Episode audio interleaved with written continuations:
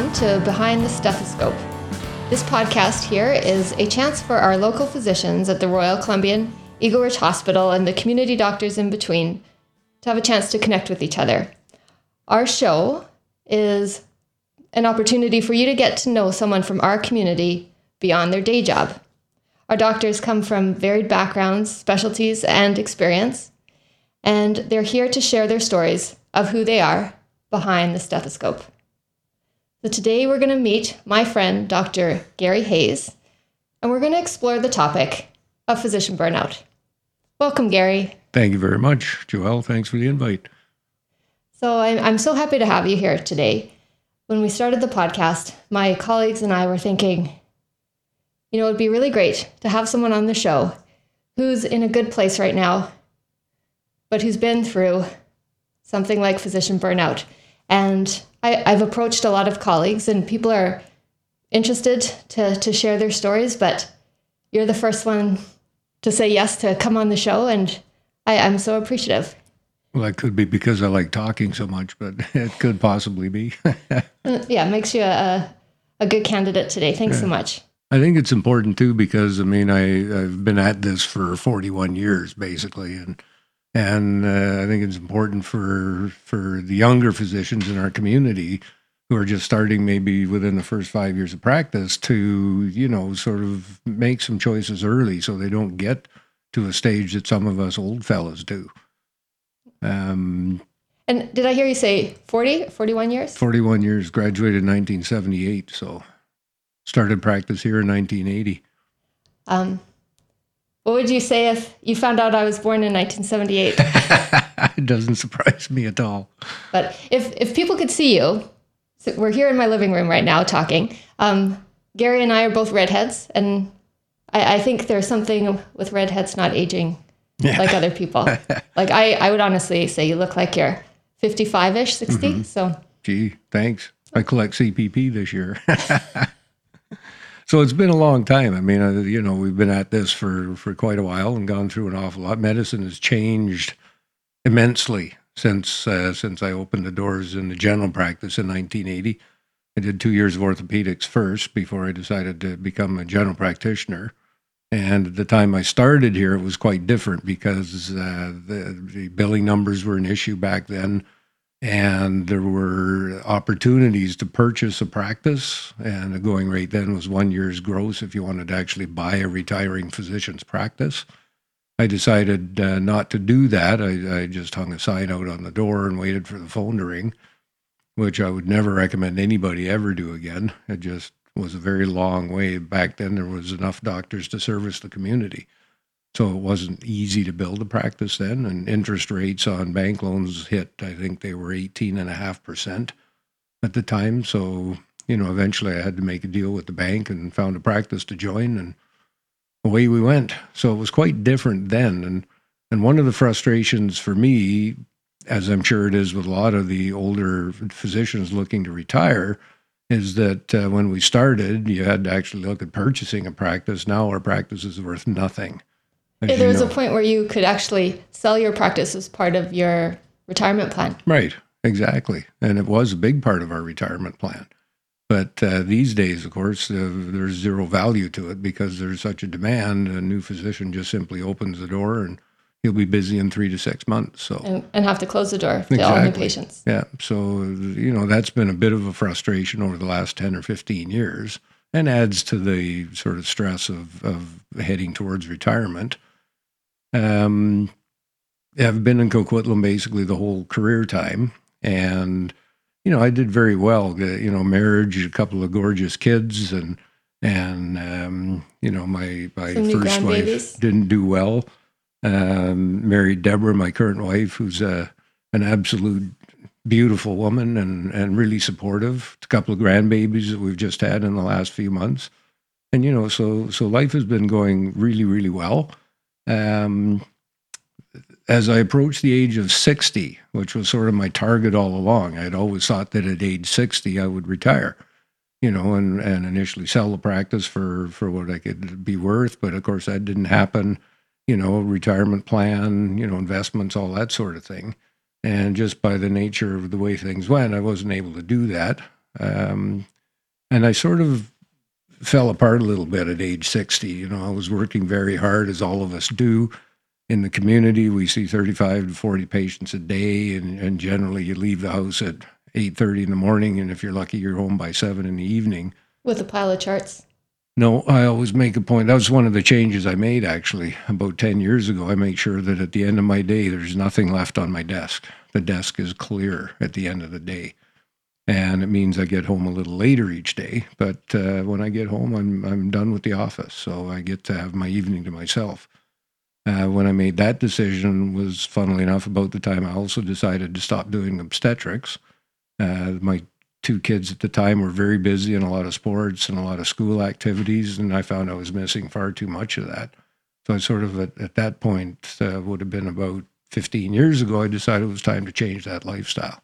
I didn't want to miss their their growth and their adolescence, so I stopped doing obstetrics and I made the change in the office. And I wanted to make sure I didn't leave things stacking up, and that really helped. I was quite happy about that. We were able to spend more time as a family when I hit 60, things uh, all of a sudden kind of hit me right in the head. And I realized that, wait a minute, as all of us set a goal, we like to be at that goal. And when you hit 60 and you're not retired, nowhere near it, you sort of say, what did I do wrong? Where did I fail at this? What, what happened? And I just kind of looked at the treadmill I was on every day in the office, and I looked at um, my colleagues who were a bit younger and still going strong with their practice. And I was thinking, you know, this isn't working for me. This is not good. And oddly enough, uh, unbeknownst to me, people around me, as I find out now, started to notice a change. I was becoming less tolerant of things. Uh, when I asked, actually, after we listened to the first podcast that you folks did a great job on, Deb sat down with me and she said, You know what? I'm going to tell you because I didn't tell you before, but you were an angry man then. And I sort of, hmm, that's a very interesting way to put it. Angry and intolerant. I found myself going to the office. There would patients come in, as we all have some that are not our favorite patients. You know, there's not a lot you can do for them, but they keep coming in uh, uh asking for help and complaining. And I was just getting the point where, I, you know, just go home and don't bother me. You know, just things you don't say, but you might want to say. And just, you know, getting a little bit less tolerant of things that went wrong in the office, getting a little sharper with some patients. And, you know, got to the point where I was almost wondering, did I miss something with that last patient? Never got to the point where I was worried that I, I was doing things wrong in the office. I was just getting angry about it. I was intolerant. I was angry. And it started to flow into the home you know, I was getting angry or little things at home that shouldn't be angry. And Gary, can I ask you, how long ago was this? This would have been, well, as I mentioned, I'm 65 ago? this year. So this would have been five years ago. Okay. When it when it really started to change.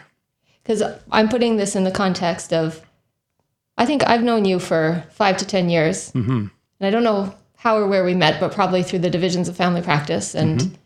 and I've always known you as this guy that walks into the room with a big smile on his face and lots of stories and laughing and and so I don't see you all that often, mm-hmm. but I definitely miss this part and I I kind of can't imagine it. Yeah.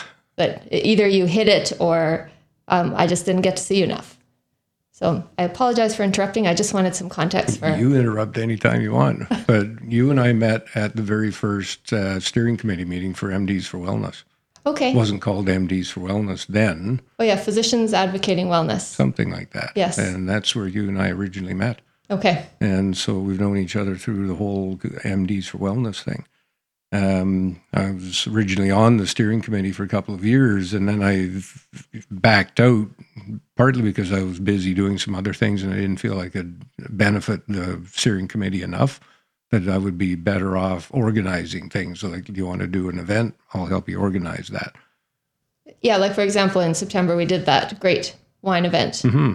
at uh, Pacific Breeze. Yeah, New Westminster. Westminster. Yeah, yeah, it's such a good turnout. Yeah, we're going to do more of those. Yes. Stay tuned. Yeah. So it, um, I found myself in in outside of the office. Like I, my passions, as you can tell from my email, is wine and golf and I found myself uh, getting much angrier at golf. The partners that I play with were sort of starting to notice and make comments. You know, you're not that good to get that angry. You know, and, you know, I was I would make a shot that wouldn't be that bad, and I'd be upset for two or three holes, and it just really got to the point where I was almost getting to be not a nice person to be around. You know, to being less tolerant at the office, angrier in my personal life to the point where um, one of my colleagues, um, uh, an emergency physician that we know very well, very good friend of mine, after a particularly um, bothersome golf match, uh, he sort of took me aside after and he said, "Okay, I don't know what's going on, but that's enough. You got to change this. You're." You're angry. You you shouldn't be this angry. You put on a good face in front of everybody, but what we're seeing is not good. You should look at yourself and figure out what's going on and try and do something about it.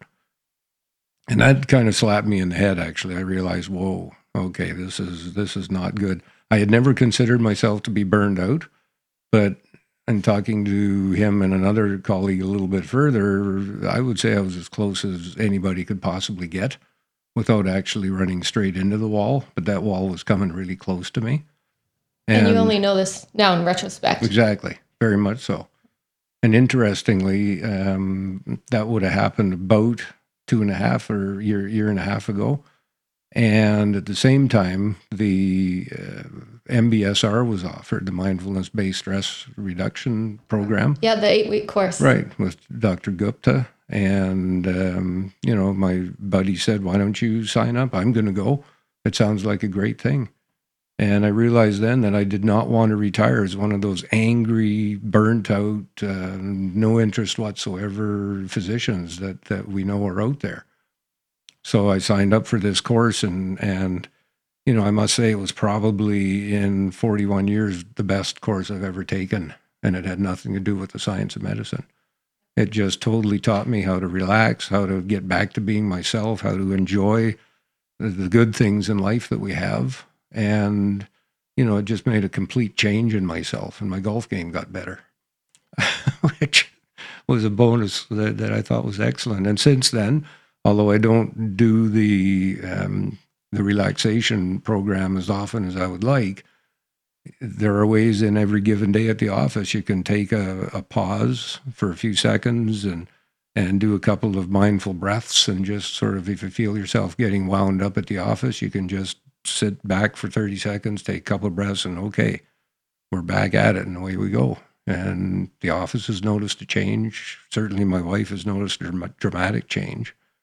So I think it, for myself, I was very glad that I had um, a good friend sort of make me realize where I was at and where I was heading, and that I had the knowledge and courage to to change it interestingly, that that good friend I, I think many of our listeners would know mm-hmm. is uh, Peter McDonald, mm-hmm. and um, yeah, I, I'm very appreciative that he kept up with you, like a, as a friend, even though you weren't yourself, like this angriness that you had, and he, he kept up with you and knew that like that's that's not Gary, and he had the confidence or compassion, mm-hmm. like to take you aside and and share his um, what he's seeing with you.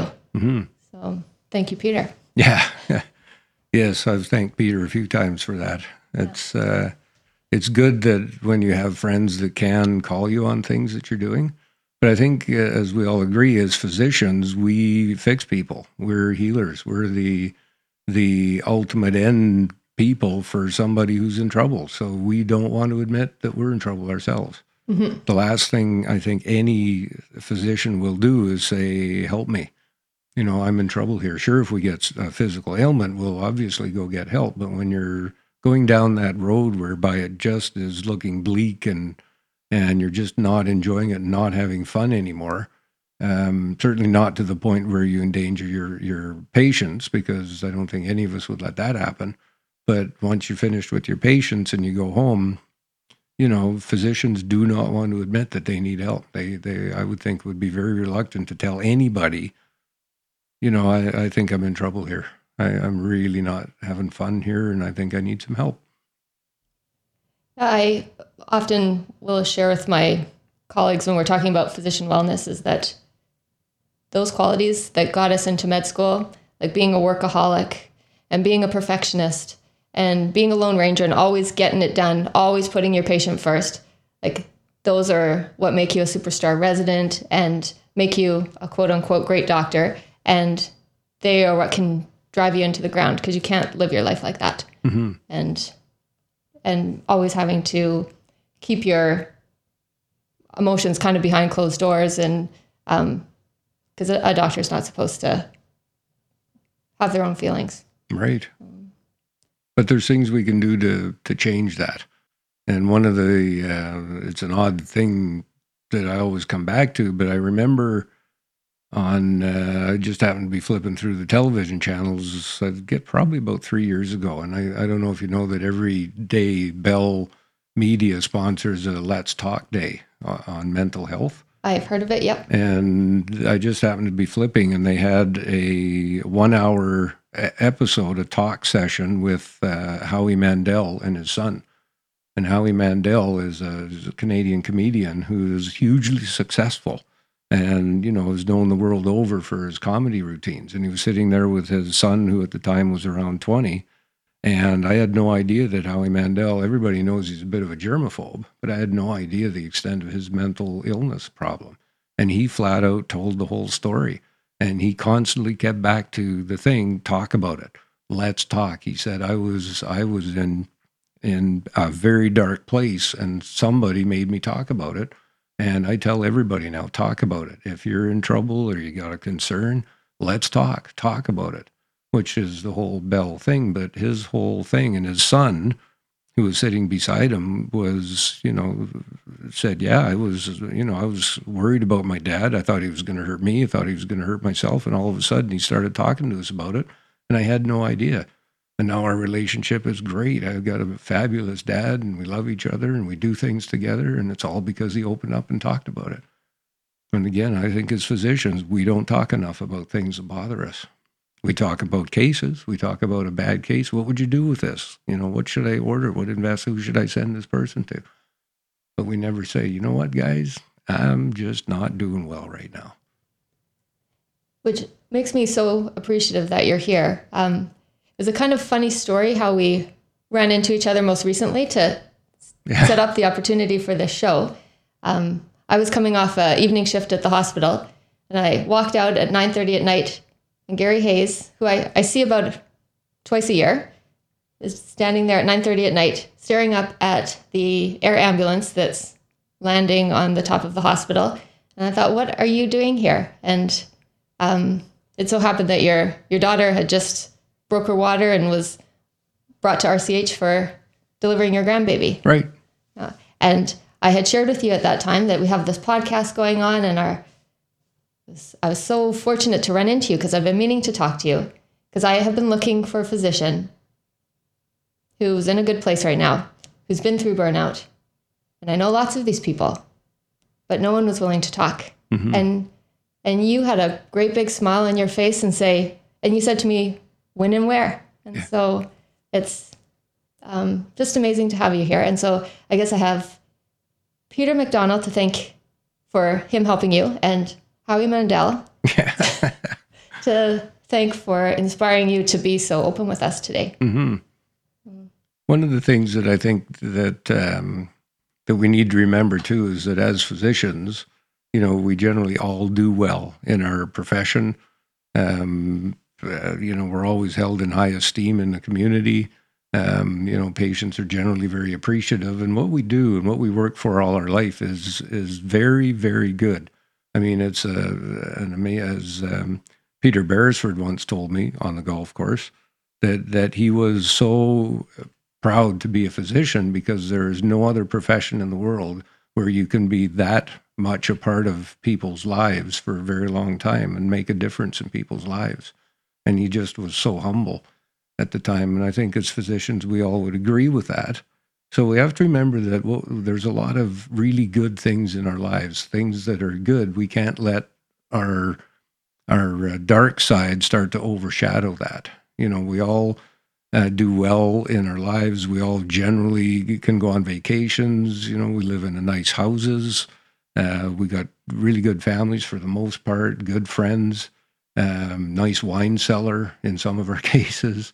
Um, you know, you can go on a nice vacation to to Hawaii when you want, and nice cabin uh, on the lake if you want, and and you know we generally all do well. Our you know my life when I look back on it has been fabulous. I've been you know very fortunate with um, with my wife, my kids, um, and our lifestyle, and I'm I'm really glad that I was able to be shown where I was heading and be able to stop it before it got out of hand.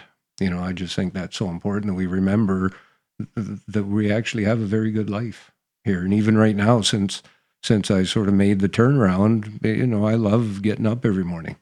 You know, I, I like I look forward to playing golf and and sharing wine experiences, travel with our friends and family. It's you know, I've brought that perspective back simply by talking to people about it.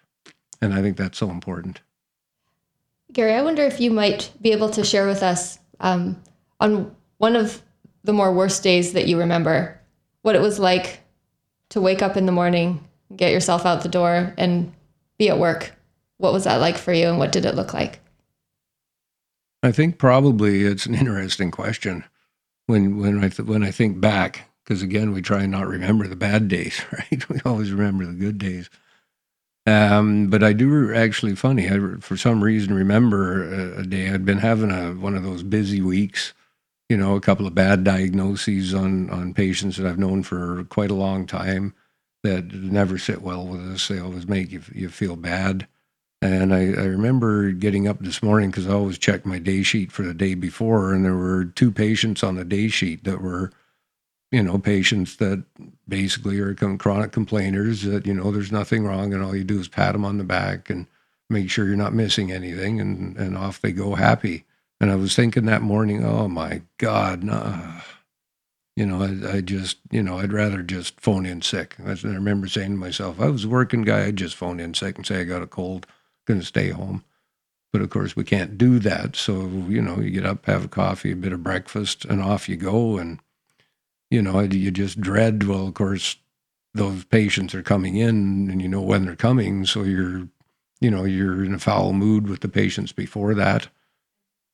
Yeah, yeah, and you just kind of you just want to get through that day, and you know, you're kind of find yourself asking patients to repeat them themselves their question or answer because you're not paying attention because you're worried about these other patients and it just you know at the end of that day you know, you get through the day, of course, you, you, I sort of said to myself, well, that's, that's not right. I mean, that's not fair for, for any of my patients, even the two that, that I was worried about, you know, that I realized to myself that that's not good. That, you know, that was at a point where I sort of started to hint to myself, well, am I doing something wrong? You know, should I, you know, what's that all about? But, you know, you go home and have dinner and everything's fine after that. So, that was one day to remember. What are you doing? I said to myself, What are you doing?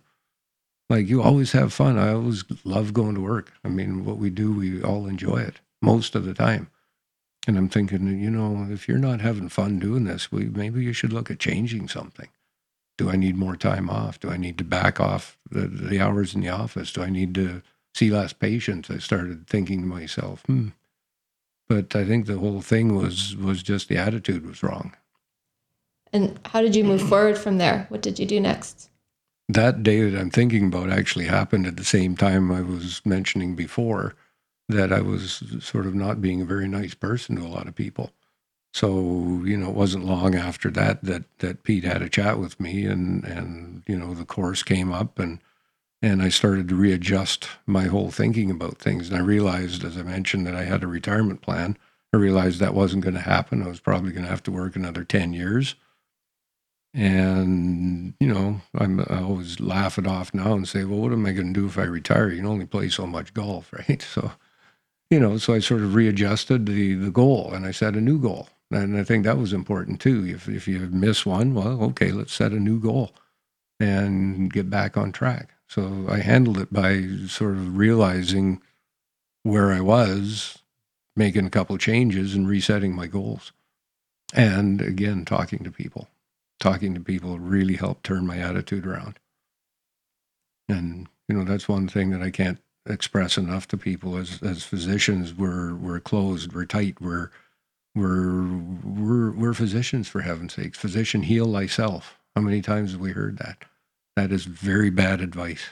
That is horrible advice. Whoever came up with that. So so you know, I say again, we we have to open up to our our best friends and colleagues and spouses if we think we're not feeling well. And for heaven's sakes, if if if anybody listening to this podcast has a close friend or a close colleague who you think might be getting into trouble this way, speak up. You know, take them aside, take them for coffee, take them for lunch or something, and say, you know, I've noticed lately this, this, and this. Is there anything bothering you? Is there anything I can do to help? Can is there anything that you're worried about? You know, let's talk. Let's see what happens. And a lot of physicians may say, no, no, no, I'm fine. Well, maybe it's too early. Maybe it's not the right time for them. But for me, it just happened to hit at exactly the right time. And I sort of went, whoa, okay, time to change. So not only should we talk when we're feeling bad, I think if you see a friend that's not doing well, speak up. Important, very important. Something I think of as well that was probably potentially quite protective for you is you seem to have a good group of guy friends that you've kept up with through through the years. And that seems really important. Like if a physician is so wrapped up, let's say in work, and then it's hard to keep up with family and and I often laugh about the vacation because I find this is only for me, but when I have a vacation, um, the planning for it and the packing and the getting out the door and finishing up your call duties, and then when you get back, you're you're crazy busy again. Like I actually for me, I, I enjoy being on vacation, but I find vacation stressful the way um, you have to organize your work around it. And so, what I was going to say is, I think it's really important for physicians to reassess where they're at. Are they keeping a group of friends, like and maintaining some friendships? Because I think that's so protective. Because imagine, you know, if you didn't have your golf guys and you were just wallowing in this on your own. Mm-hmm.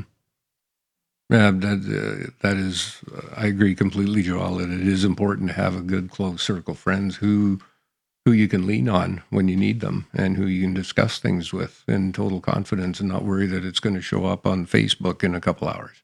Right. You know, that's really important. And um, I think another thing too for a lot of physicians is to maintain hobbies.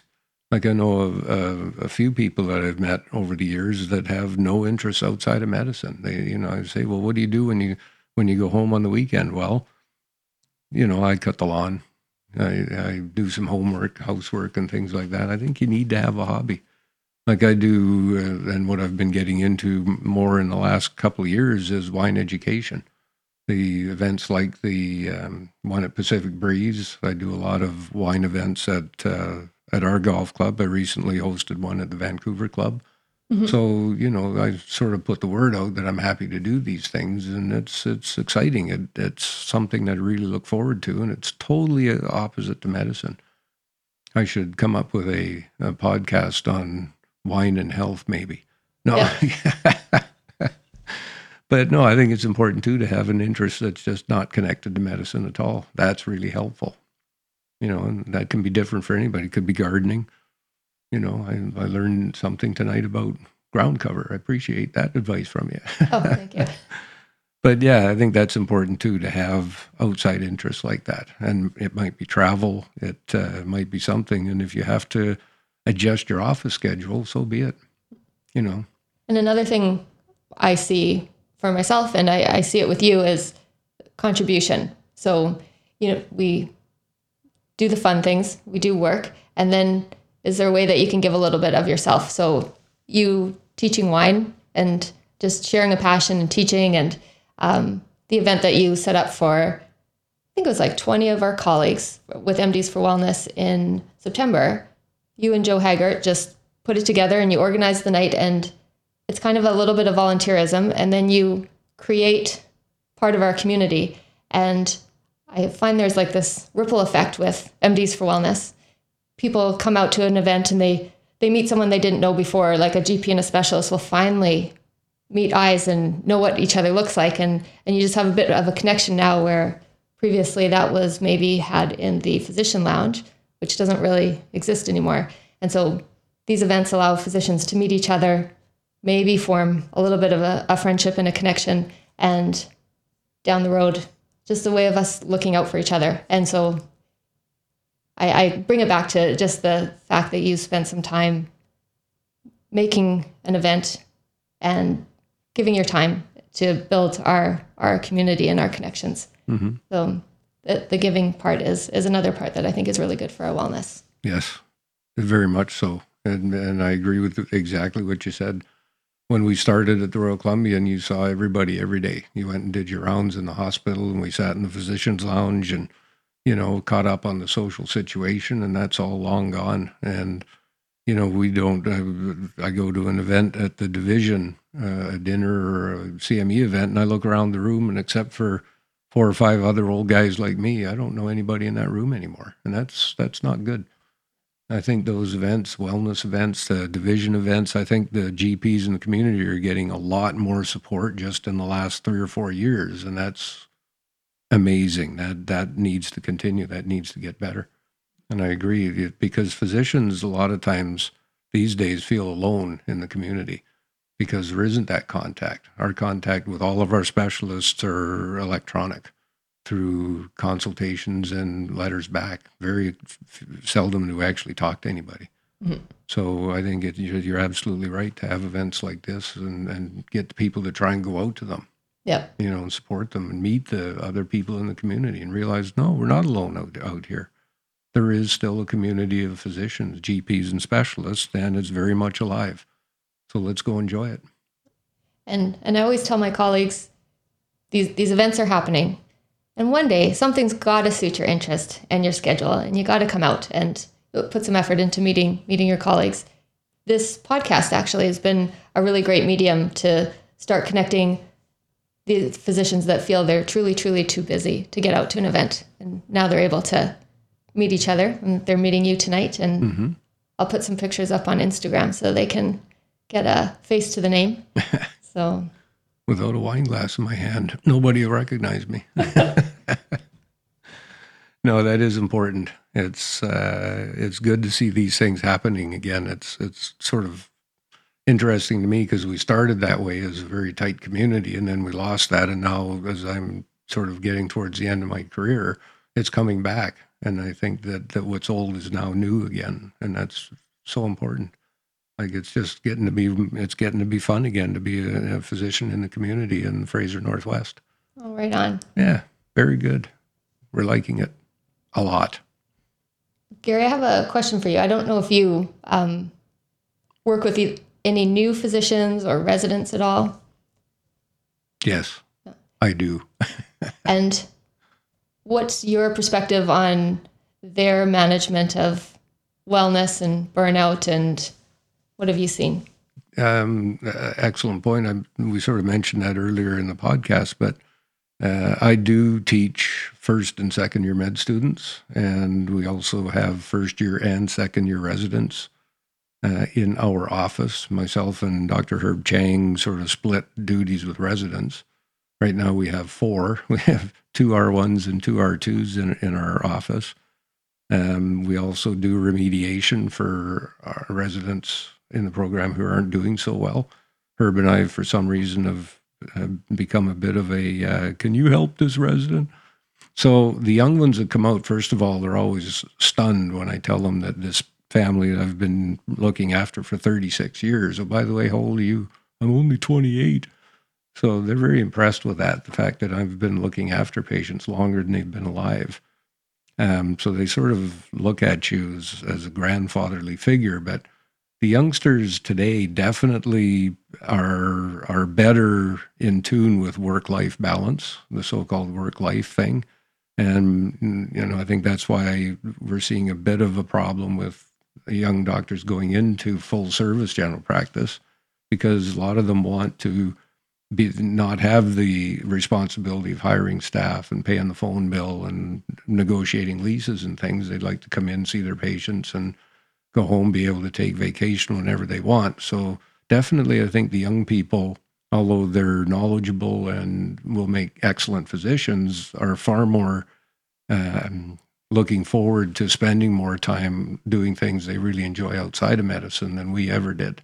So some of the things they're they're doing right is they're being mindful maybe not to overcommit and and not to take on all the business side and and maybe get into a practice where it's turnkey and and then being mindful of how many days and how many hours they're working. So there's some things that they're doing right for their own wellness. And anything else you think they're doing right? Have you learned anything from them? I think that's the main thing I've learned from them is to, you know, not commit 12 hours a day to the practice of medicine, to share that duty. A lot of them are looking forward to sharing practices, you know, even to the point of two people sharing a full time practice, each doing a half time. So, you know, it's a different world. Unfortunately, uh, get the continuity and the support. Right. And I think this the push for patient uh, medical homes and primary care networking is probably going to tie right into that. It'll make a big difference because then uh, right now it's tough for a GP to go away for any length of time because it's hard getting locums to fill in. Uh, there are getting to be a few more each year with the graduating residents, but with the new crew coming out sharing practices, I think they're finding it'll be a lot easier to get coverage for their practice and go away, which is going to help a lot too. On top of that, the um, compensation models are getting way better than they were 10 years ago. So there's not so much of a monetary push to work harder. You know, some of the incentive programs that are being offered for general practice now, I think, are really helping the, the younger physicians realize their work life balance easier. Now, on the flip side, have you seen anything with the younger physicians that kind of worry you um, with how they practice or how they approach things? Because you've got 41 years behind you now. Is there anything that you worry? Well, it's it's it's not really a worry because I mean the huge difference is as they're so young and new to medicine, there's a lot of um, technology involved. Like it's it's amazing to me that I think in the last five years, in all the residents and medical students we've had through our office, one of them actually owned a textbook. Everybody else, their entire medical education is on their cell phone or their laptop that they bring to the office, and that just stuns me. I still got Harrison's Principles Internal Medicine in my back room. So the technology is amazing, and they will be dealing with a patient. They'll pull up a an up to date file on their cell phone and say, oh, okay, this is what we do. This is uh, the treatment. Here's the dosage. And there you go, Mrs. Smith. I'll give you this prescription. So the one thing that worries me is that they sometimes seem to be too tied up in the technology and forget that there's a patient, a live person sitting there who's worried about their health. And we need that eye contact. You can't be staring at your screen or your phone all the time. I say to my residents all the time, you know, eye contact is so important. You you need to sit down and look at your patient and listen to them, listen to what they're saying. Patients will teach you so much more than a lot of textbooks ever will. And th- there's a lot of your therapeutic uh, ability is in the fact that you actually heard them and you responded and you picked up all those other little cues. Mm-hmm. So, yeah. Something that I might worry about probably especially younger family physicians is they would be afraid to commit to a practice and commit to a group of patients. And so maybe they're doing walk-in and now there's these programs where you can have a physician and you can book a, an appointment online with them and you can have this Skype visit with this physician, which is super convenient. But I don't imagine you get the same physician every time and the same patient physician relationship building. And that worries me for the patients in our community. And it also worries me for, as a physician, if if all you're doing is this one-off care and you you never get to meet the person and see the effects and the success and and the sadness down the road, like you, you miss out on what it is to be a physician. And and I, I would think that's going to be really hard to commit to a practice like that for 40 years, where you're just having one-off visits with with people. Mm-hmm. If you aren't able to commit to at least a group of patients. But right, yeah, telemedicine, I'm, I'm sure, is going to be huge down the road, just because the that's the way society is going. We're electronic now, but you know those uh, physicians who get involved in that will never know what it means to sit in a room with four generations of one family right you've got great grandma you've got grandma you've got mom and you got the new baby and it's you know that's a feeling that, that you'll never get through electronics. Yeah. And I think the, the young physicians these days who are starting to build practice uh, may be able to develop that. And I'm happy to say that in the last couple of years, we are getting a sense from the young residents coming out of our program that more of them are looking to go into the community and start practice. I would say five years ago, virtually all of them went to walk in clinics, hospitalist programs, surgical assist, or moved to the States you know, and, and very few of them stayed in our community. I think the last two or three years, I've I've noticed a significant change in that, and I'm hoping that continues. And I think part of that is due to, particularly in our Fraser Northwest division, the support that is being given to community GPs, and people are realizing, hey, you know, this is an actual community. This is a good place to work, and we've got people like you who are so keen on physician wellness, and, and that's why I was so excited to do this tonight with you, just to to make people realize that okay, you're not alone out there. If you're thinking that things aren't going well, you know, we can help that. Yeah, and that that probably um, brings us to a, a good place right now, talking about if one of our colleagues out there is feeling that they're in trouble or that a colleague's in trouble, what what are the options for them to get some kind of help? And I, I would hope that many of our members in our audience that live in the Fraser Northwest area are a part of MDs for Wellness and, and are trying to build some relationships. One of the things, if someone's in, in a lot of trouble, there's the, or it doesn't have to be a lot of trouble, but the physician health program downtown, they have counselors, life coaches, and psychologists and psychiatrists who are able to help people with taking a new look at where they're at and, and some solutions that they can they can enact in their practice. Because when I think of you, it doesn't sound like your practice has changed all that much, but you've come up with a lot of new skills and um, outlooks on how you're practicing day to day. And then other physicians might have access, maybe through a spouse, to a different employees assistance program or something. Mm-hmm. So. Yeah, and, and physicians, as I alluded to earlier, I think are great actors in public. Like you mentioned that that I would walk into a room and be smiling and happy and laughing and stuff. And and I think most physicians feel they have to be that way in front of their patients. You know, nobody wants to go and see a doctor who's grumpy and foul mouthed and, and down in the dumps all the time. So physicians I think in general are are good actors, but you know, they have to understand that if they're not feeling um, up to it and, and you think you are heading down a road that, that you're not alone. There's I would I would bet that, that and I'm hoping that by coming out with this story from from an older physician like like me is going to make some people say, "Gee, I'm not alone. I I, I can talk to somebody. I'm I'm going to do something about this." You know, and, and I think there's a lot of more physicians than we think that are that are heading towards that wall uh, as I might have been. And again, there's lots of help, as you just mentioned. I think the number one help is, as I've said a few times already tonight, talk about it. Don't hold it in. Don't keep it to yourself. Because yeah. that's going to hurt eventually. You need to talk to somebody about it. Even if you talk to the mirror, you know, talk to somebody about it. Yeah. I, have actually had a few colleagues of mine over at Eagle Ridge who've volunteered to put their names out for their colleagues that if if you are running into trouble and and you're sensing burnout, call me. And uh, my colleague, Dr. Warnabolt, has put her name out, and Dr. Shirose Sumar. And um, I'm, I'm always available if people need an ear. And, and I would imagine you'd be a great resource for, mm-hmm.